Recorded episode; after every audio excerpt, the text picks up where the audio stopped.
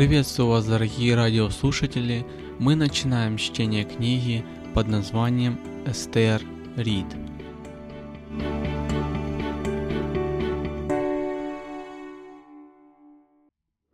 У нас только одна жизнь, чтобы жить на этой земле, и мы свободны делать с ней, что мы хотим. Но если мы будем искать свое собственное удовольствие, то наша жизнь никогда не прославит Бога. Тлеющий светильник. Болезненная и измученная жизнью госпожа Рид рано овдовела, оставшись с пятью детьми в огромном деревенском доме. Ее помощницей и надежной опорой была Эстер. Рано повзрослевшая, она во всем заменяла мать, управляя на кухне и по хозяйству. По ее занятости и деловитости можно было сразу же определить, что Эстер понимала, какую ответственную работу она выполняет.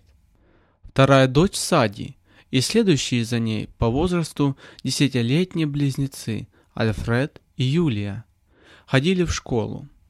Только маленькая Мини, всеобщий баловень и любимица, целый день была дома и с радостью пользовалась предоставленной свободой. Повсюду можно было заметить следы ее присутствия.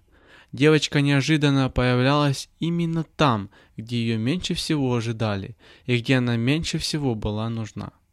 Как бы ни была сердитая Эстер, даже в самые напряженные моменты она обращалась с малышкой ласково. Мать Мини, старшая сестра Эстер, уже несколько лет покоилась в сырой земле.